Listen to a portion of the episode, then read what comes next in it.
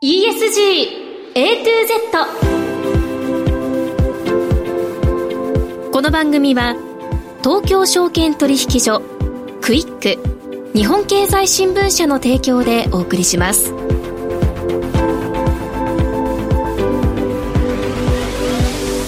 皆さんこんにちは滝口ゆり奈です。5月29日月曜日のお昼皆さんいかがお過ごしでしょうか？この番組は ESG A to Z というタイトル通り近年世界規模で関心が高まっている ESG を A から Z までつまり入門編から応用編まで全てお伝えする番組です。ESG とは E Environment 環境 S Social 社会 G Governance 企業統治。この3つの頭文字を取った略語で企業が持続的な成長を目指すために必要とされている課題です。本日のメニュー紹介です。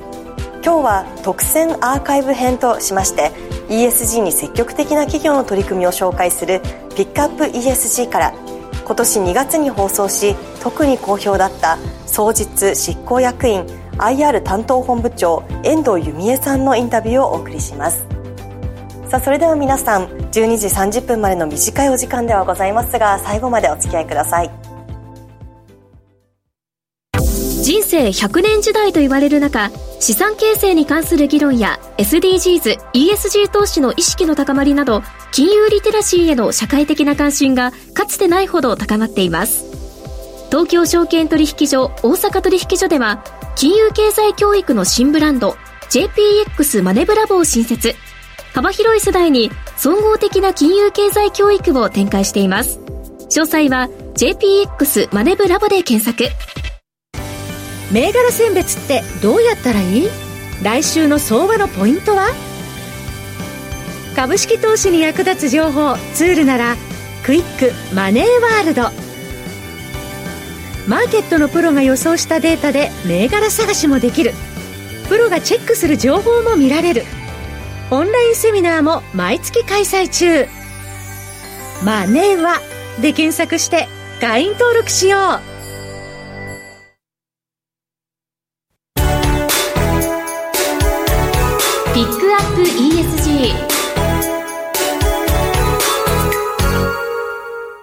ここからのコーナーはピックアップ ESG。ESG に積極的な企業の取り組みを詳しく伺います。今日は創実株式会社執行役員 IR 担当本部長遠藤由美恵さんにお越しいただきました。遠藤さんよろしくお願いします。よろしくお願いいたします。総実は2022年第1回日経統合報告書アワードでグランプリを受賞されています。ESG に積極的に取り組む企業として存在感を示されていらっしゃると思うんですが、グランプリを受賞した時の統合報告書は2021年度のものですけれども、藤本社長の考え方が分かりやすい言葉で詳しく示されているのとともに、様々な事業に関わる現場の社員の方の声がたくさん紹介されているのがとても印象的でした。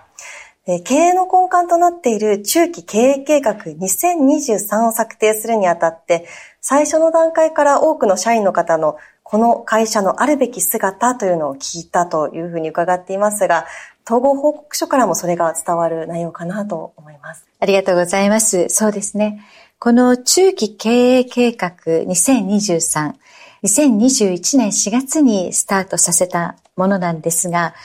この中期経営計画を策定するにあたり、社員一丸となってですね、この節目となる2030年、総実のありたい姿はどういうものなのかということを徹底的に議論しました。で、この議論の中で大事なことは、勝者の原点に立ち返ることだと。では、その勝者の原点に立ち返ることは何なのかと申しますと、マーケットニーズに応え、あるいは社会的課題にですね、まあ、解決するような、まあ、そういった価値を提供する、まあ、必要なものを、必要なサービスを必要なところへお届けする。これが総合商社の使命であると、こういう結論に至ったわけですね。はい、ではその上で、えー、2030年ありたい姿は何なのかと申しますと、今申し上げましたが、そのマーケットニーズ、あるいは社会的課題を解決するような価値を提供できるような事業、あるいは人材を創造し続ける総合商社でありたいと、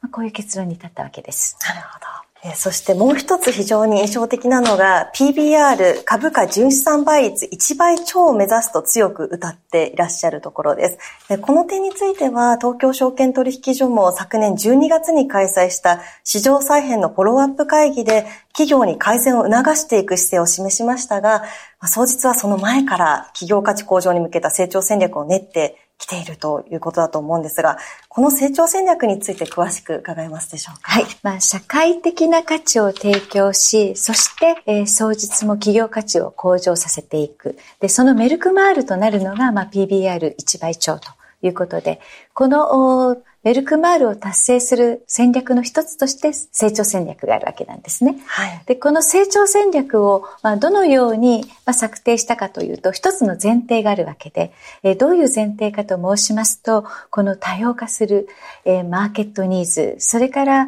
気候変動や、まあ、循環型社会という、まあ、ところにあるようなメガトレンド、こういったことを踏まえて成長戦略を策定したわけなんです。そして、これから申し上げる3つの領域を注力分野と名付けて取り組んでるんですね。はい、で、1つ目がエッセンシャルインフラヘルスケア事業。それから2つ目が成長市場マーケットイン。で、3つ目が新素材サーキュラーエコノミー事業と。この3つなんです。で、もうちょっとですね、今ちょっとカタカナが多くて、あの、具体性に欠けてるので、もう少し詳しくご説明させていただきたいと思います。はい、まず1つ目のですね、えー、エッセンシャルインフラヘルスケアというのはですね、まあ、まさにエッセンシャルなインフラのプロジェクトをですね、開発、ないしはそういったサービスを提供するということで、皆様よくご存知の太陽とか、あるいは風力を使った再生可能エネルギー事業、はい、こういった発電系の事業からですね、えー、総実は早くも川下の方にはですね、事業領域を広げておりまして、はい、省エネといったような事業にも取り組んでいます。具体的にはアメリカの方でエスコ事業を展開している事業会社を100%子会社化して、この省エネに対するですね、機能、サービスを提供できる、そういった役割もですね、そういう実は今広げてるわけです。はい、で、二つ目は、成長市場マーケットインということで、例えば東南アジア、インドといったような、まあ、成長市場で豊かな生活、ないしは利便性を高められるような、そういったサービス、えー、機能を、まあ、提供できるようなところに取り組んでいるわけですね。はい、また、あの、国内の方の投資もですね、えー、実行しておりまして、えー、皆様よくおなじみのロイヤルホスト、はい、えー、そのロイヤルホストを抱えるロイヤルホールディングさんにもですね、資本提携しておりまして、うん、えー、ロイヤルホールディングさんと協業拡大を図っていき、ロイヤルさんがお持ちのですね、コンテンツを世界へとですね、お連れして一緒に価値を提供していきたいなというふうに考えて取り組んでいます。はい、で、最後三つ目が、まあ、サーキュラーエコノミー新素材。と、こういうエリアなんですけれども、はい、リデュース、リユース、リサイクル。まさに皆様が日常よくお使いの IT 機器、こういった機器のですね、リサイクルを、まあ、手掛けられるような技術のある会社にですね、投資をして、そして、えー、社会的な課題にですね、解決できるような価値をですね、我々も取り組んでいきたいということ。まあ、この3つが私たちの成長戦略に当たるわけです。はいで、さらにですね、こういった、まあ、社会的価値を創実が提供するあたり、やはりそれをベースとなるような事業基盤を持ち合わせているんですが、その事業基盤についてもしっかりと情報開示をして、うん、創実の理解をですね、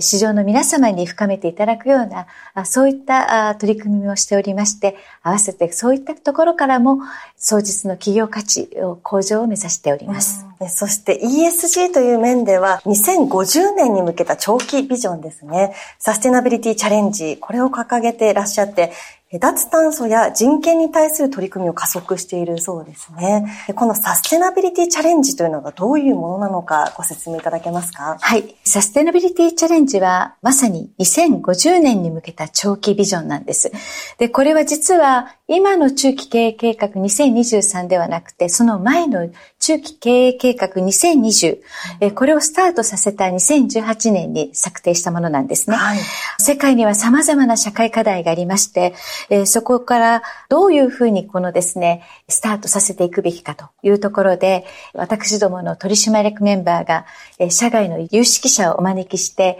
え議論を展開する、まあ、ステークホルダーダイアログというのを毎年開催しているんですが、そのディスカッションの中でですね、これから申し上げる2つ、これに注力して取り組むべきという結論に至りました。はい、で、このうちの1つ目が、脱炭素社会実現への貢献。そして2つ目が、サプライチェーンを含めた人権配慮ということです。で、ちょっとこの2つをですね、えー、さらに細かくご説明させていただきたいと思います。はい、まず1つ目の脱炭素社会実現への貢献。これを選定した理由なんですけれども、まあ、商社はエネルギーという必要なものを必要なところへお届けするということを、まあ、ミッションとして取り組んできましたが、この社会の変化に対応し、やはりそのエネルギーもよりクリーンなものをクリーンな形でお届けすることが重要だというふうに考えています。はい、で、このため、まあ、総実では、いろいろ多岐にわたる既存事業のところでですね、まあ、CO2 排出をしておりますが、まあ、この削減をですね、加速させて、来るべきその脱炭素社会へのですね、体制を高めるとともに、えその脱炭素の社会の実現に向けて、よりこの CO2 削減へ貢献するようなあの、事業ですね。これまあ、機械事業というふうに名付けてるんですけど、こういった新たな新規事業への開発、構築も重要というふうにして取り組んでます。で、こういったことをですね、先ほど申し上げました、ステークホルダーダイアログで、毎年有識者のお招きして、えー、議論させていただき、えー、そのロードマップを更新しているというわけです。はい。で、もう一つのサプライチェーンを含めた人権配慮ですが、まあ、総合商社ですから、グローバルに事業活動を展開しておりまして、もう様々なサプライチェーンをですね、有しているわけですから、人権問題というのはもう避けて通れないということで、はい、これはですね、私たちだけではなく、社会の皆様としっかりと一つ一つ丁寧にやっていきながら取り組んでいきたいと思っています。従いまして2050という、まあ、あの、長期ビジョンですけれども、これをしっかりと取り組んでいくということで、サステナビリティチャレンジを、まあ、策定したということです。はい。では、この脱炭素ロードマップについてもう少し詳しく伺えればと思いますが、いかがでしょうか？そうですね。あの、脱炭素社会への、まあ、実現への貢献ということですけれども、まあ、総実グループの直接的な CO2 排出、これはまあ、スコープ1、2と言われているわけですけれども、はい、これを2050年までにネットゼロにするという目標をまず掲げております。そしてそのマイルストーンとして2030年までに6割を削減するという、まあそういったあの目標も合わせて持ち合わせております。はい、ただ総合商社というのは先ほども申し上げましたけれども、多岐にわたる事業活動を展開しておりまして、まあ多くのこのサプライチェーンに関与しているわけですね。まあそうするとこのサプライチェーン上で、まあどういった CO2 をですね、排出しているかということを把握する、スコープ3の把握ということも重要だというふうに考えています。はい、この先ほど申し上げたスコープ3の排出ですけれども、まずは計測と把握ということがまあ重要と申し上げましたが、はい、そこに取り組んでいき、その把握することと同時にですね、脱炭素化をですね、推進していくためにですね、先ほど申し上げました CO2 排出の削減に貢献するその事業ということの創出もですね、合わせてやっていくということで、あの、この中期経営計画の成長戦略である、あの、3つの領域のうちのエッセンシャルインフラ、それからサーキュラーエコノミー、これがまさにですね、この CO2 排出の削減の貢献につながる事業として我々取り組んでいると、こういうことで今やっております。はい。前半は、双日の ESG の根幹にあたる中期経営計画とサステナビリティチャレンジ、その中の脱炭素に向けた取り組みについて伺いました。後半はサステナビリティチャレンジのもう一つの柱であるビジネスと人権について、さらに人材戦略について詳しく伺っていきたいと思います。ラジオは一方通行ではありません。パーソナリティと聞いているあなたの心が合わさってその瞬間に合う心地の良い世界が作られています。あなたが気分を上げたい時やリラックスしたい時、ちょっと寂しい時やぼーっとしたい時など、その時の気持ちにぴったりな音や声を準備してあなたをお待ちしています。ラジコはどんな時も居心地の良い場所でありたい。聞く場所が家だって移動中だって、海や山でも、あなたが耳を傾けるだけで、そこが一番の場所になるように。心が整えば、今日も明日もきっといい日になる。さあ、心地の良い声を浴びていきましょう。世界を広げる音がある。ラジコ。番組後半も、総実株式会社執行役員 IR 担当本部長、遠藤弓江さんにお話を伺います。後半はサステナビリティチャレンジのもう一つの柱であるビジネスと人権について、さらには人材戦略について詳しく伺っていきたいと思います。総実はサステナビリティを経営の中心に据えて、総実の得る価値と社会の得る価値、2つの価値の最大化を目指していらっしゃるそうですが、サステナビリティチャレンジとして、脱炭素社会の実現に向けた挑戦とともに、サプライチェーンを含めた人権尊重への対応を重視されていらっしゃるということですが、まずこのあたりから詳しく伺えますでしょうか？はい。総合商社はですね、世界中にですね、サプライチェーンを多く、まあ、有している、まあ、業態でございまして、世界中の物資を、まあ、輸出にしているから、それは当然なんですけれども、そうするとですね、世界の中に、まあ、様々な人権問題がありまして、ここはですね、避けて通れない、まあ、重要な課題だというふうに認識しております。で、具体的に当社の場合、まあ、どういったところにその人権の問題があるのかというところをですね、まあ、整理していく必要があるんですが、まあ、これを闇雲にですね、当たってしまうとなかなか効率に、効率が上がらないと。まあ、そこで当社の場合はですね、英国の NGO である、え人権とビジネスのリソースセンター、あの、こちらがホームページ上で、え、人権侵害事例のデータベースを公開しておりまして、はい、でそのデータを業界セクターごとにですね、整理して、えー、どこで人権侵害が起きやすいのかということ、この整理をまず着手しました。はい、で、次にこの一般的な人権侵害の傾向が高い地域、えー、またはサプライチェーンの部位において、創実が関与するサプライチェーンに人権侵害がないかどうか、この確認に移ったわけですね。はい、で、当初ですね、これがちょっとうまくいかなかったんです。えー、どうしてかと申しますと、はい、こういった人権侵害がありますか？イエス、ノーで答えてくださいという、まあ、アンケートを行ったんです。はい。えーで、これはあの、いわゆる当社の張り巡らされるその世界中の事業会社を対象にリサーチしたわけなんですけれども、そうするとですね、実態が浮かび上がってこない。ノーと答えてしまいますね。そうするともう何が、まあ、こうしっかりとこの現場で起きているのかということがなかなかですね、イメージとして我々もですね、えー、つかめない。ということですね、まあ、次なる手としましては、人権のこの侵害リスクをを防ぐためにどのような施策を打ってますかと、まあ、こういうリサーチをしたわけです。はい、そうするとですね、実はもう様々なですね、取り組みが、まあ、あの、世界中の事業会社からヒアリングすることができまして、はい、で、その中には非常に良い事例もございましたので、まあ、これをですね、社内に共有するとともに、えー、外部のですね、専門家にもですね、こういった内容をですね、フィードバックして、で、我々のこの人権尊重の取り組みの、まあ、高度化に努めているということです。なるほど。そして中期経営計画では2030年の目指す姿として、事業や人材を創造し続ける総合商社と掲げていらっしゃいますが、そのための組織づくりや人材戦略についても具体的に伺えますでしょうか？はい。当社のこの人材の取り組みというのは、実はあの IR でも多くの機関投資家からも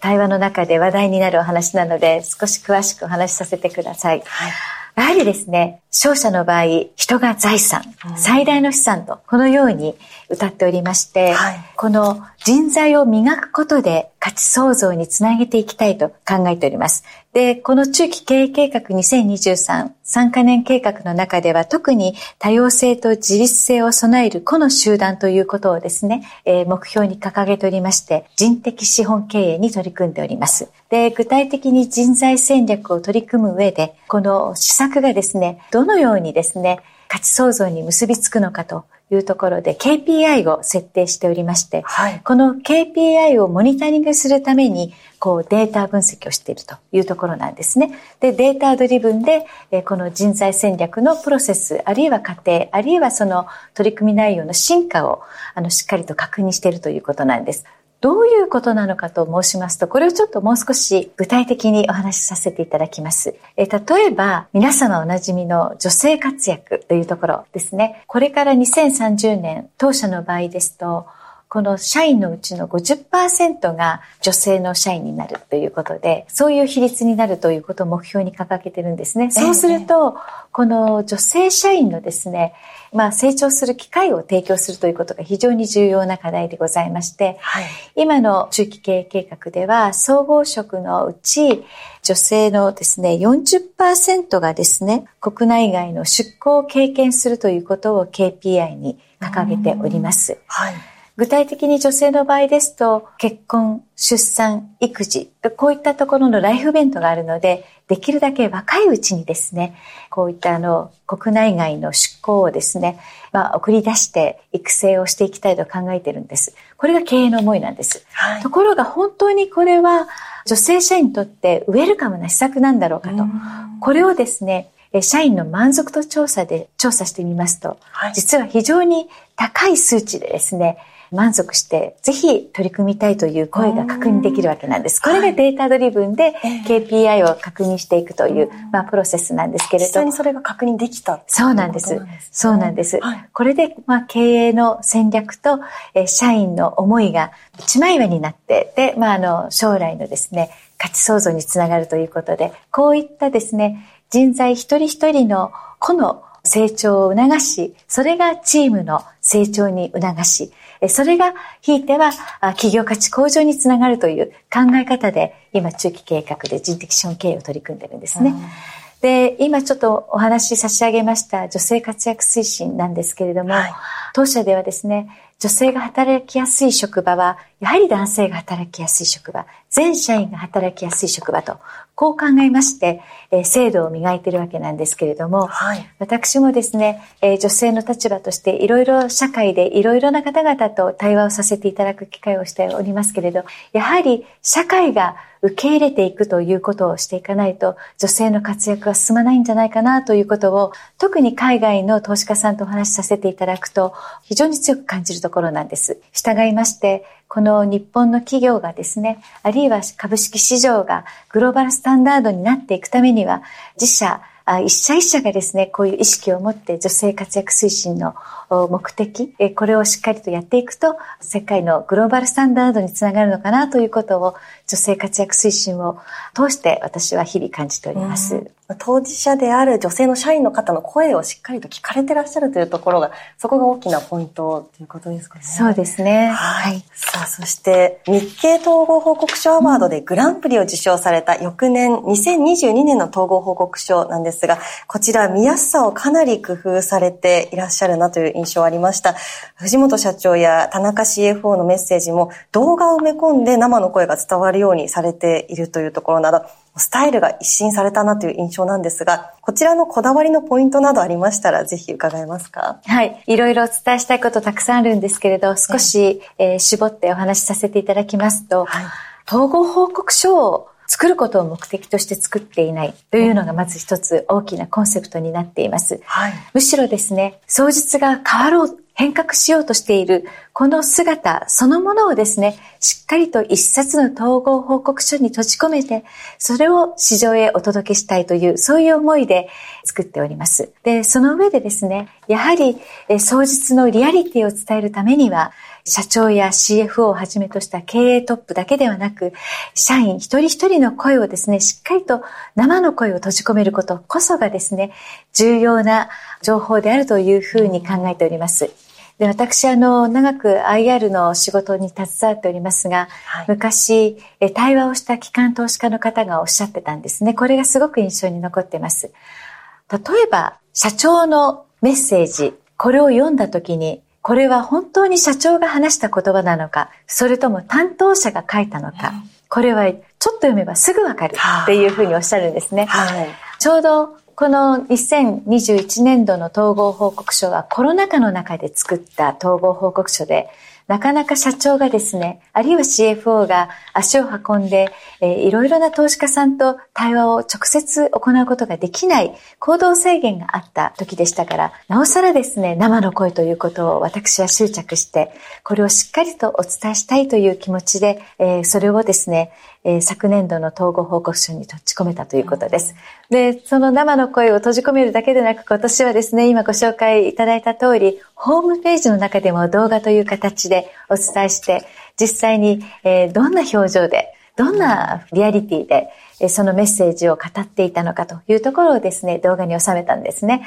もしお時間がある時があれば、ぜひとも私どものホームページお尋ねいただいて、その動画もですね、一緒に合わせて確認いただけると私たちとしては嬉しいです。はい。リアリティという言葉いただきましたけれども、それがまさに感じられる状態で作ってらっしゃるというところなんですね。はい。はい。昨年から世界では地政学リスクが高まってエネルギーや食料の安全保障が重視されて ESG との両立が難しくなった面があると思うんですけれども、こうした中で、総実は総合商社としてこれから何を大切にしていかれるのだろうかというところですね。最後に改めて伺えればと思います。はい、はい、そうですね。前回のプログラムを通してお話しさせていただいたんですけれども、総実は原点に立ち返り、えー、必要なもの、サービスを必要なところへお届けするという、これをミッションとして大事に事業活動を行っております。で、世界はですね、目まぐるしいスピードで変化して、まあ、混沌と、まあ、不確実な世の中になっているわけですけれども、このミッションを大事にし、社会課題、あるいは多様化するマーケットニーズ、これに応えるべく、その価値をですね、提供し、その社会が得る価値を提供しつつ、私どもしっかりと企業価値を上げていきたいと思っています。ただ、私たちだけではこれはできない。やはり皆さん一人一人のですね、力を合わせていきながら、社会を豊かなものにしていきたいというのを思いで、総実は取り組んでおりますので、ぜひこれからもそういう気持ちで取り組んでいきたいと思いますので、どうぞよろしくお願いいたします。はい。さあ、ここまで2回にわたって、総実の ESG への取り組みをご紹介いただきました。総実株式会社執行役員 IR 担当本部長、遠藤由美恵さんにお話を伺いました。遠藤さん、本当にありがとうございました。ありがとうございました。仕事はそれなりに頑張れている。業務の知識も増えた。でも、もっと社会全体を見渡す広い知識も必要だな。とはいえ仕事も忙しいし、効率的に幅広い知識を学べるものが欲しいんだけど。ふんふん、日経電子版か。ポイントを押さえて新しい知識と出会えるニュースアプリ。物価や為替世界秩序まで仕事にも生活にも役立つ情報がこれ一つ。しかも1ヶ月無料だから始めやすい。なるほど。これいいかも。動く年に日経電子版。